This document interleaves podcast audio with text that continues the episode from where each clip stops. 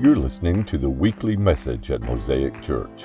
For more information or to talk about your own life in Christ, email info at mosaicumc.org.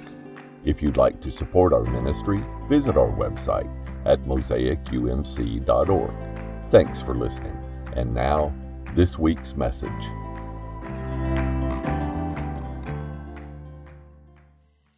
So today we're in that last the Old Testament. This is the last week with the minor prophets. I want to pray with you, Lord Jesus, as we open this book together.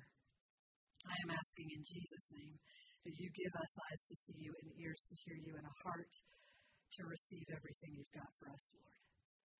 Everything you've got for us. We don't want to miss anything, God. We don't want to miss it to be present, Lord, in the words that I say and be present by your inspiration. Speak words I can't think to say directly into hearts. In Jesus' name, amen. So you're going to need your Bible, something to write on, something to write with. We've got lots of notes to take today. We're going to be in Malachi, so if you flip to the first book of the New Testament and go back a page, you'll be there. Um, I stand amazed at how relevant these books have been in this season. And just about every week we have taken a minute at the beginning of the message to rehearse the lessons learned. Um, and as we've gone through all of these books of the old, I mean, these minor prophets of the Old Testament. So here are the highlights. If you're a note taker, you need to take notes quick because I'm going to go through all uh, seven that we've done already and then hit on number eight. Hosea reminds us that even in the midst of our rebellion, God's love is unfailing. Even in the midst of our rebellion, God's love is unfailing. Joel teaches us how to lament, that there's a biblical place for setting aside uh, an a- analysis and simply being wrecked before God so he can shape our pain around his truth. Amos teaches us what biblical justice looks like, and that justice is connected to worship. Remember that, we'll come back to it. Justice is connected to worship. Zechariah gives us our why. We pursue holiness. Why? So we can be people through whom God can fulfill his promises. Jonah challenges us to wrestle with God's heart for the whole world. On our night of prayer and repentance, um, we dipped into Obadiah. So if you weren't here, you missed it. But Obadiah is just one chapter long. It's actually just verses, there's no chapter to it. Um, and, and he reminds us of a word we learned in Jonah that gloating over someone else's misery is arrogance and sin. You should not have done that, Obadiah tells us worth remembering. And Micah uh, poetically teaches us what God is asking of us to do justice, love mercy, and walk humbly with your God. And last week, Mike helped us hear the heart of Habakkuk, which is really to hear the heart of God. And he helped us to soak in the love of God, something we desperately need. Is the perfect segue into today's uh, message or today's book, which is Malachi. We end the series today where the Old Testament ends, with a book that gives us an honest conversation between God and His people. And the big message of Malachi for us is one word, write it down return. That's the big message of Malachi return. Malachi was written 400 years before Jesus walked, about 400 years before Jesus walked the earth. And this book begins like all the other books the word of the Lord to Israel through, and the prophet in this case is Malachi. His name means messenger, which is something we've been discovering in these prophetic books that a lot of these prophets' names actually mean something. Even the names of these prophets have been chosen with a message in mind. God doesn't waste a word. Amen? He doesn't waste a word. So I'm going to take a little rabbit chase for just a second. This is to say that every prophetic word is important. And God has chosen and appointed people very intentionally to move his message forward. And what God was doing in 4 to 500 BC, God is still doing today. He is choosing and appointing people to move his message forward. And listen, if you are one of his people, then you should be aware that God intends for your life to be shaped so that you are ready to welcome and advance the kingdom of God. What I just said is at the heart of Malachi's message. It is a message about getting ourselves personally, spiritually ready. So in Malachi, God is speaking to, to, to Israel about 100 years after they've returned to exile in Babylon. About a hundred years after they've returned to exile in Babylon, they have been settled people for a hundred years. And in that time, they have lost a lot, spiritually speaking.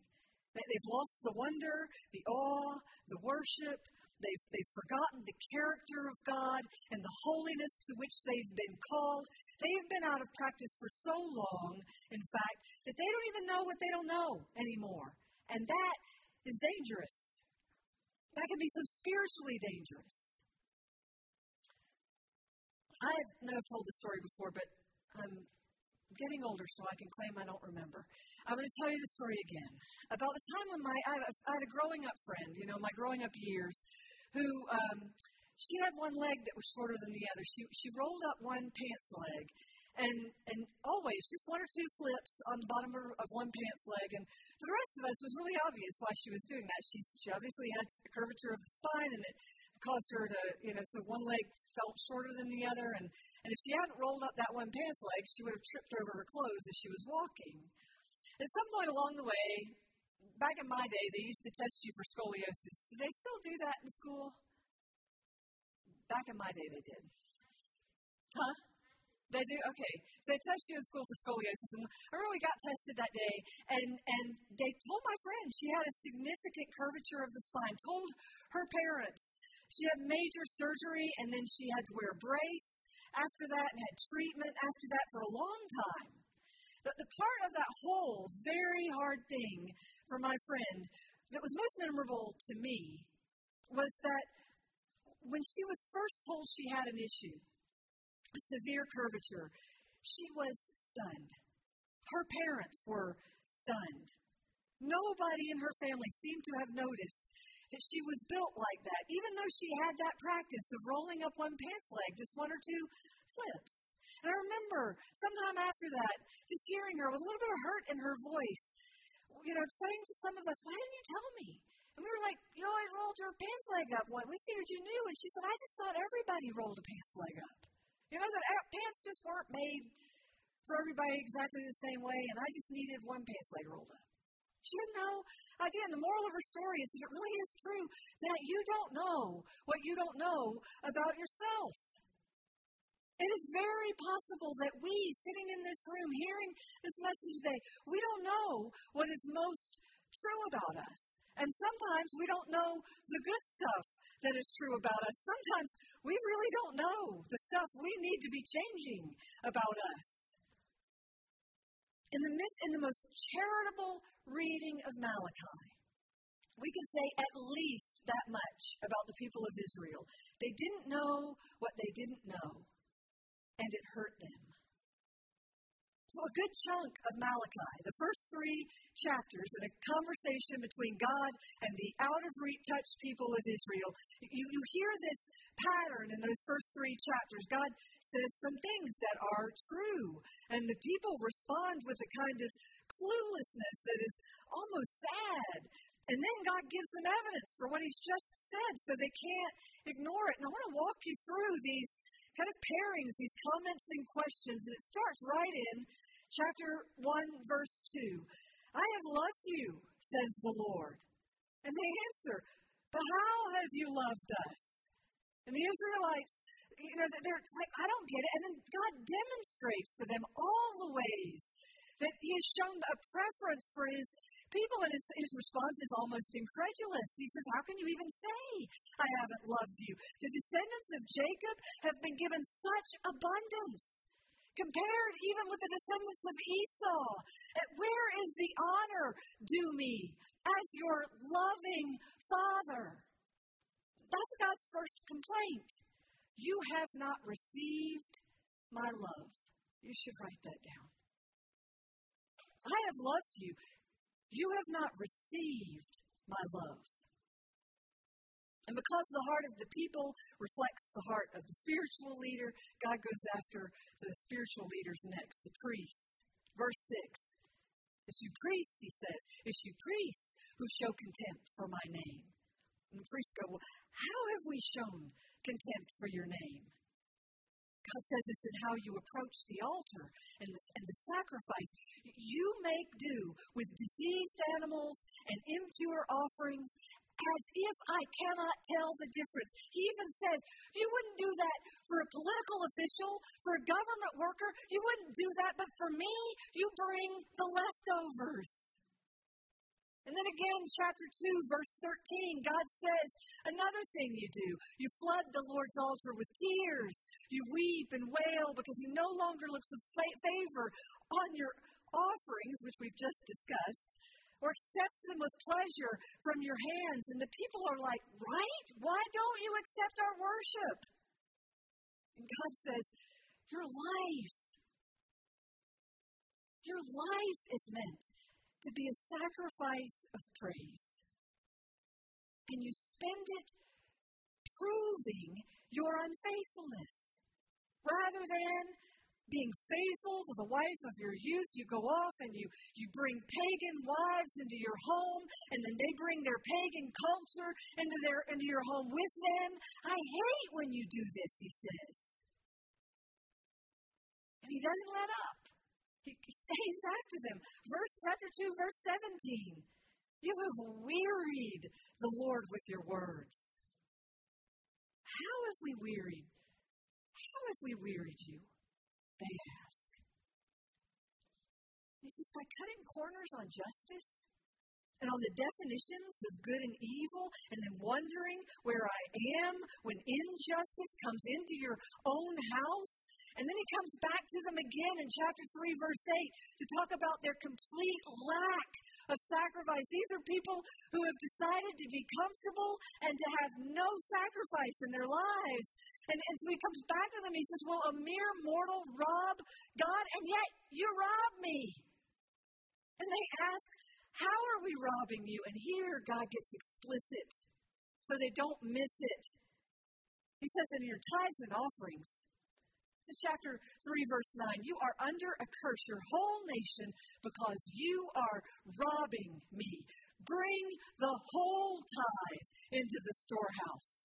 And side note here, a tithe in biblical terms is 10%, a simple 10% God is asking for his house.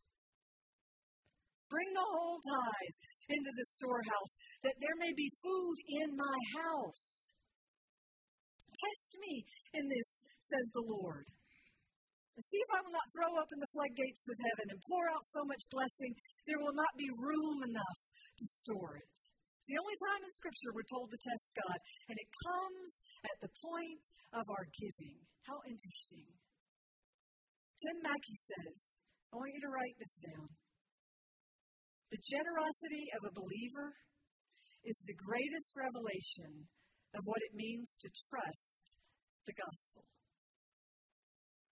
The generosity of a believer is the greatest revelation of what it means to trust the gospel. So, again, in chapter 3, verse 13, you've said terrible things about me, says the Lord. What do you mean? What have we said against you? Well, you said, What have we gained by serving God? What good does it do to obey His commands? From now on, we will call arrogant people blessed and let evil people get rich.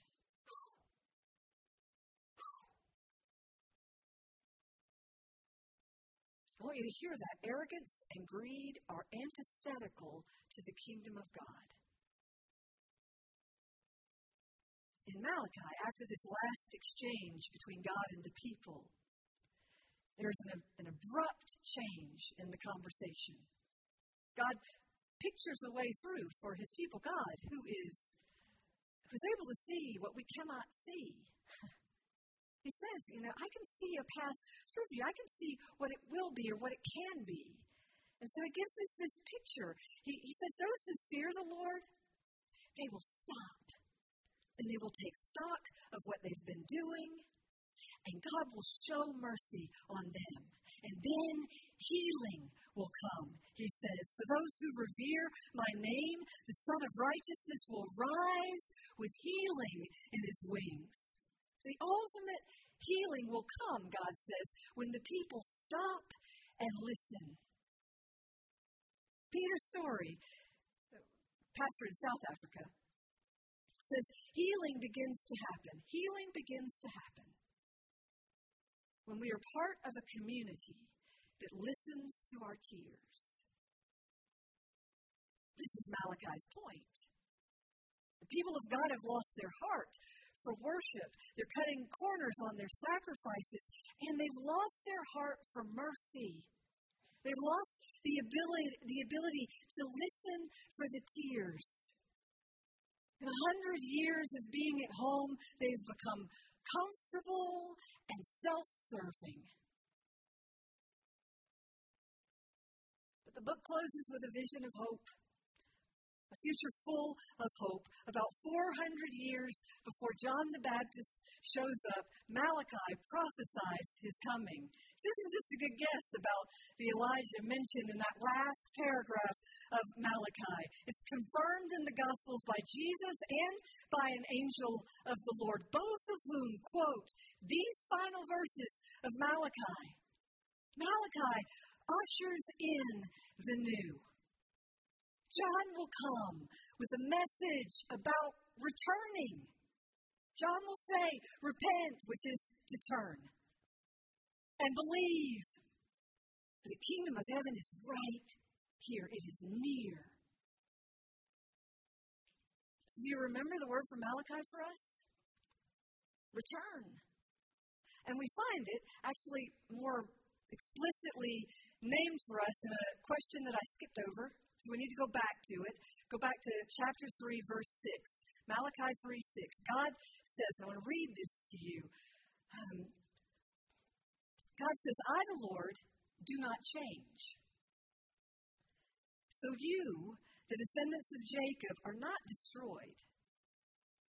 Ever since the time of your ancestors, you have turned away from my decrees and have not kept them. Return to me, Return to me, and I will return to you, says the Lord Almighty. But you ask, how are we to return? That's a powerful question, isn't it? That seems so prophetic and timeless and current. It is a powerful question for us, and it reveals a powerful principle. These people in an exile of their own making, handed over to their enemies because of their own disobedience, have finally returned home, but not really, because their bodies had returned, but their obedience had not. God has just told them, chapter 3, verse 5, just one verse before this, I will come and put you on trial. And I, I will be quick to testify against all manner of weirdness among you sorcerers and adulterers and perjurers, against those who defraud laborers of their wages, who oppress the widows and the fatherless, and deprive the foreigners of you of justice. I will come and judge all these people who do all these things, but do not fear me who do all these things but do not fear God. In other words, you returned to your land and your structures and your lives, but not to me. You return to your land, but not to the kingdom. You return to your old life, but not to my heart. Friends, it's not that we return, but how we return. And that's a word. That's a word. I've been thinking about it so much lately. As we begin to come back from this strange exile that we have been in now seven months, seven full months, how we come back is everything. I have to tell you, I am committed to rebuilding this community in a way that exposes the kingdom of God, that exposes the heart of God differently than what we had before that, that washes the distance and distrust in love, that washes it in love, and revives our community so that the goodness of God is exposed. I am more committed than ever to being a healing community, a healing church, and a safe place for people in the margins, a place where we hungrily go after the heart of God where we press in to see his kingdom come. We, we, we can't return the way we left. We just can't. I hear this in Malachi. I hear this is a word from us in Malachi. You know, when I take all these questions that I find in Malachi and I add them to the words of healing and future hope that I find in those last words of the Old Testament, you know where I find myself? I find myself right in the center of the heart of God and right in the center of Matthew chapter 25. So I want you to put your finger in Malachi chapter 4 and then flip over to Matthew 25. It's the parable about the end of time. Starts in verse 35. I'm going to paraphrase the first five verses for you, but I want you to listen to what Jesus said about how we will be judged. Jesus said, when the Son of Man comes again, he'll say to some, I was hungry and you gave me something to eat. I was thirsty and you gave me something to drink. I was a stranger and you invited me in. I needed clothes and you clothed me. I was sick and you looked after me. I was in prison and you came to visit me. And then the righteous, the righteous will answer him, Lord, when did we do these things for you? And the king will reply, I tell you, Whenever you did it for one of the least of these, my brothers and sisters, you did it for me. That is such good news. It's in verse 41. He will say to those on his left, Depart from me, you who are cursed, into the eternal fire prepared for the devil and his angels. That's harsh. For I was hungry, and you gave me nothing to eat. I was thirsty and you gave me nothing to drink. I was a stranger and you didn't invite me in. I needed clothes and you did not clothe me. I was sick and in prison and you didn't look after me. And they will answer in this answer that sounds so much like Malachi Lord, what are you saying? When, when did you, when did we see you hungry or thirsty or a stranger or needing clothes or sick and in prison? When did we not help you? And he will reply, Truly I tell you, whatever you did not do for one of the least of these, you didn't do it for me. And then it will go away to eternal punishment, but the righteous to eternal life. Jesus is talking here to people who don't know what they don't know. They have assumed a righteousness that is not rooted in kingdom values, or they have assumed a set of values that Jesus never told them to assume.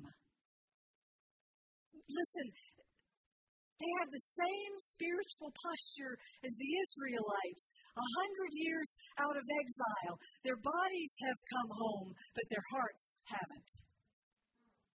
It isn't that we return, it's how we return. People of Jesus' day thought the end would look like some kind of political overthrow.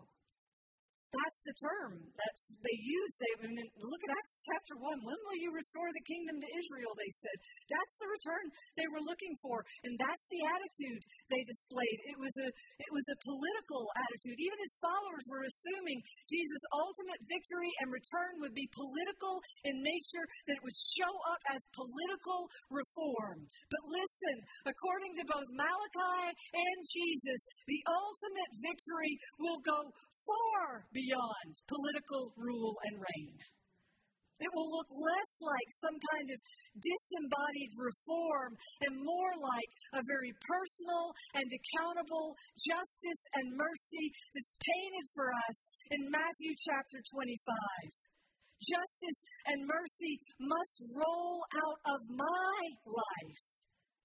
True righteousness will be proven by what I do for the least of these. Don Harris said this to me this morning. It is a prophetic word. Righteousness always speaks into relationship.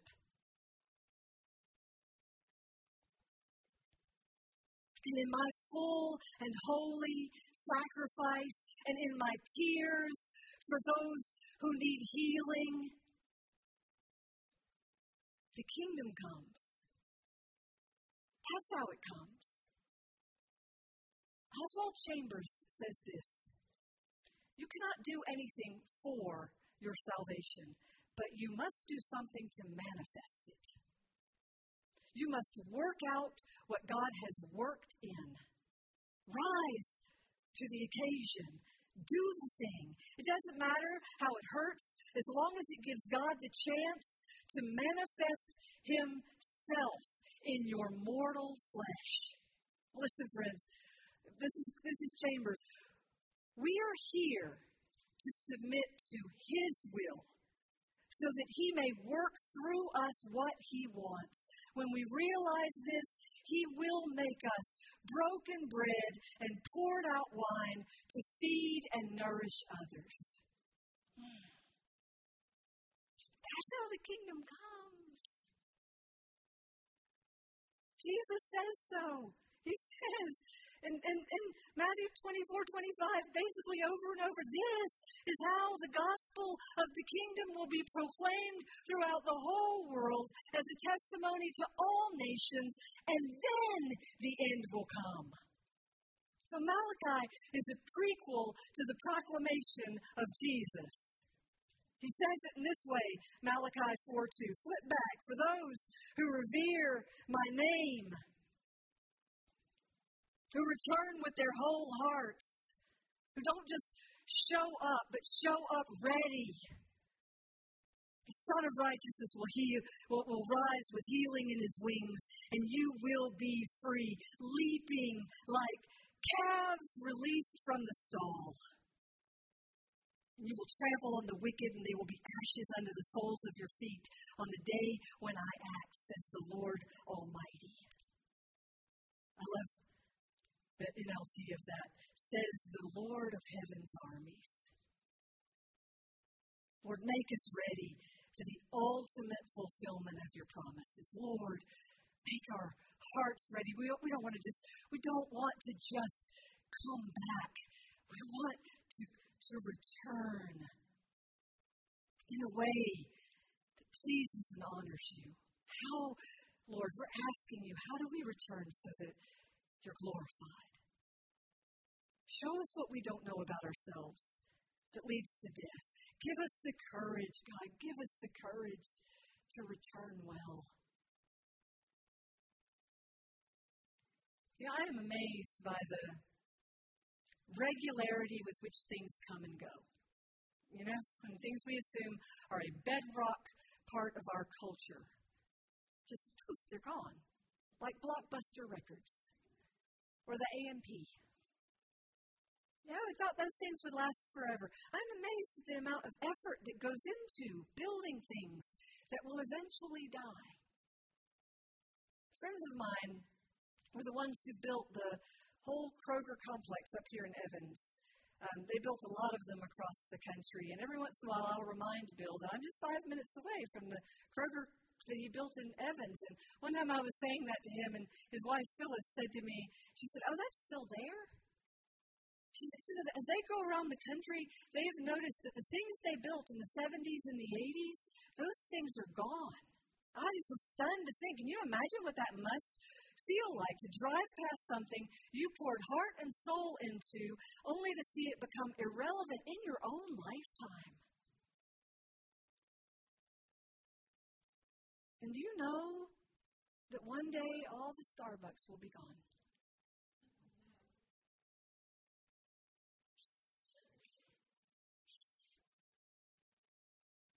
It's already happening in Australia. There were 80, something like 80 Starbucks at one time. Every single Starbucks is gone from Australia. It turns out Australians don't like Starbucks coffee. All the Targets will be gone.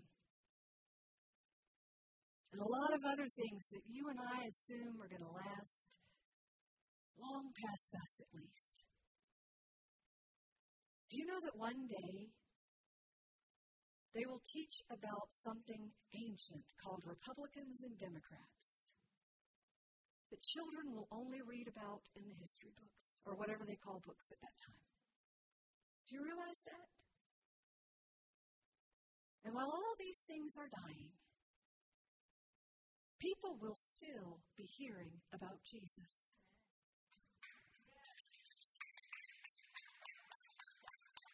And one day, and, and, and, and the word tells us, Jesus will continue to be shared. The name of Jesus will continue to be shared. And one day, every single person will have heard the name of Jesus. And then, it says, and then the end will come. Those who revere, revere my name, Malachi tells us, those who revere my name will go leaping like calves from a stall. The coming of Jesus Christ, friends, ought to change everything. Everything. Because it is the only thing that will last. And so it ought to change how we live. It ought to change how we sacrifice and for what we sacrifice. Our lives are meant to be a sacrifice of praise. And it should change how we invest our money, and it should change how we talk to each other. Your relationship with Jesus Christ ought to change your conversation. And it should change how we care for the least of these. And yes, it ought to change how we return. And it ought to change how we pray. Because Jesus, because Jesus will last when all of this is gone. This, this warehouse will be gone in a generation or two.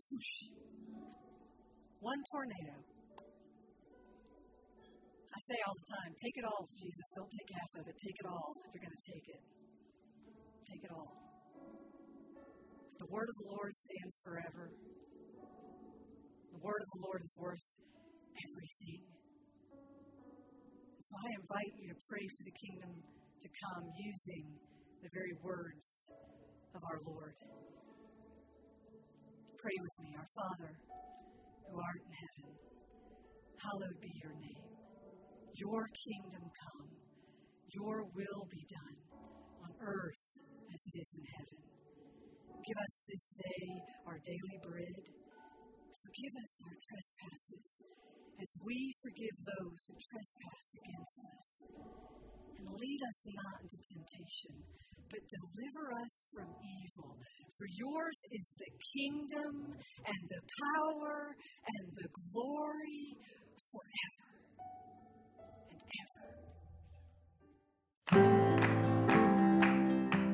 Thanks for taking the time to listen to our message. If you live in the area and are looking for a church home, we'd love to see you. Visit us or check out our website at mosaicumc.org for more information. May God bless your day.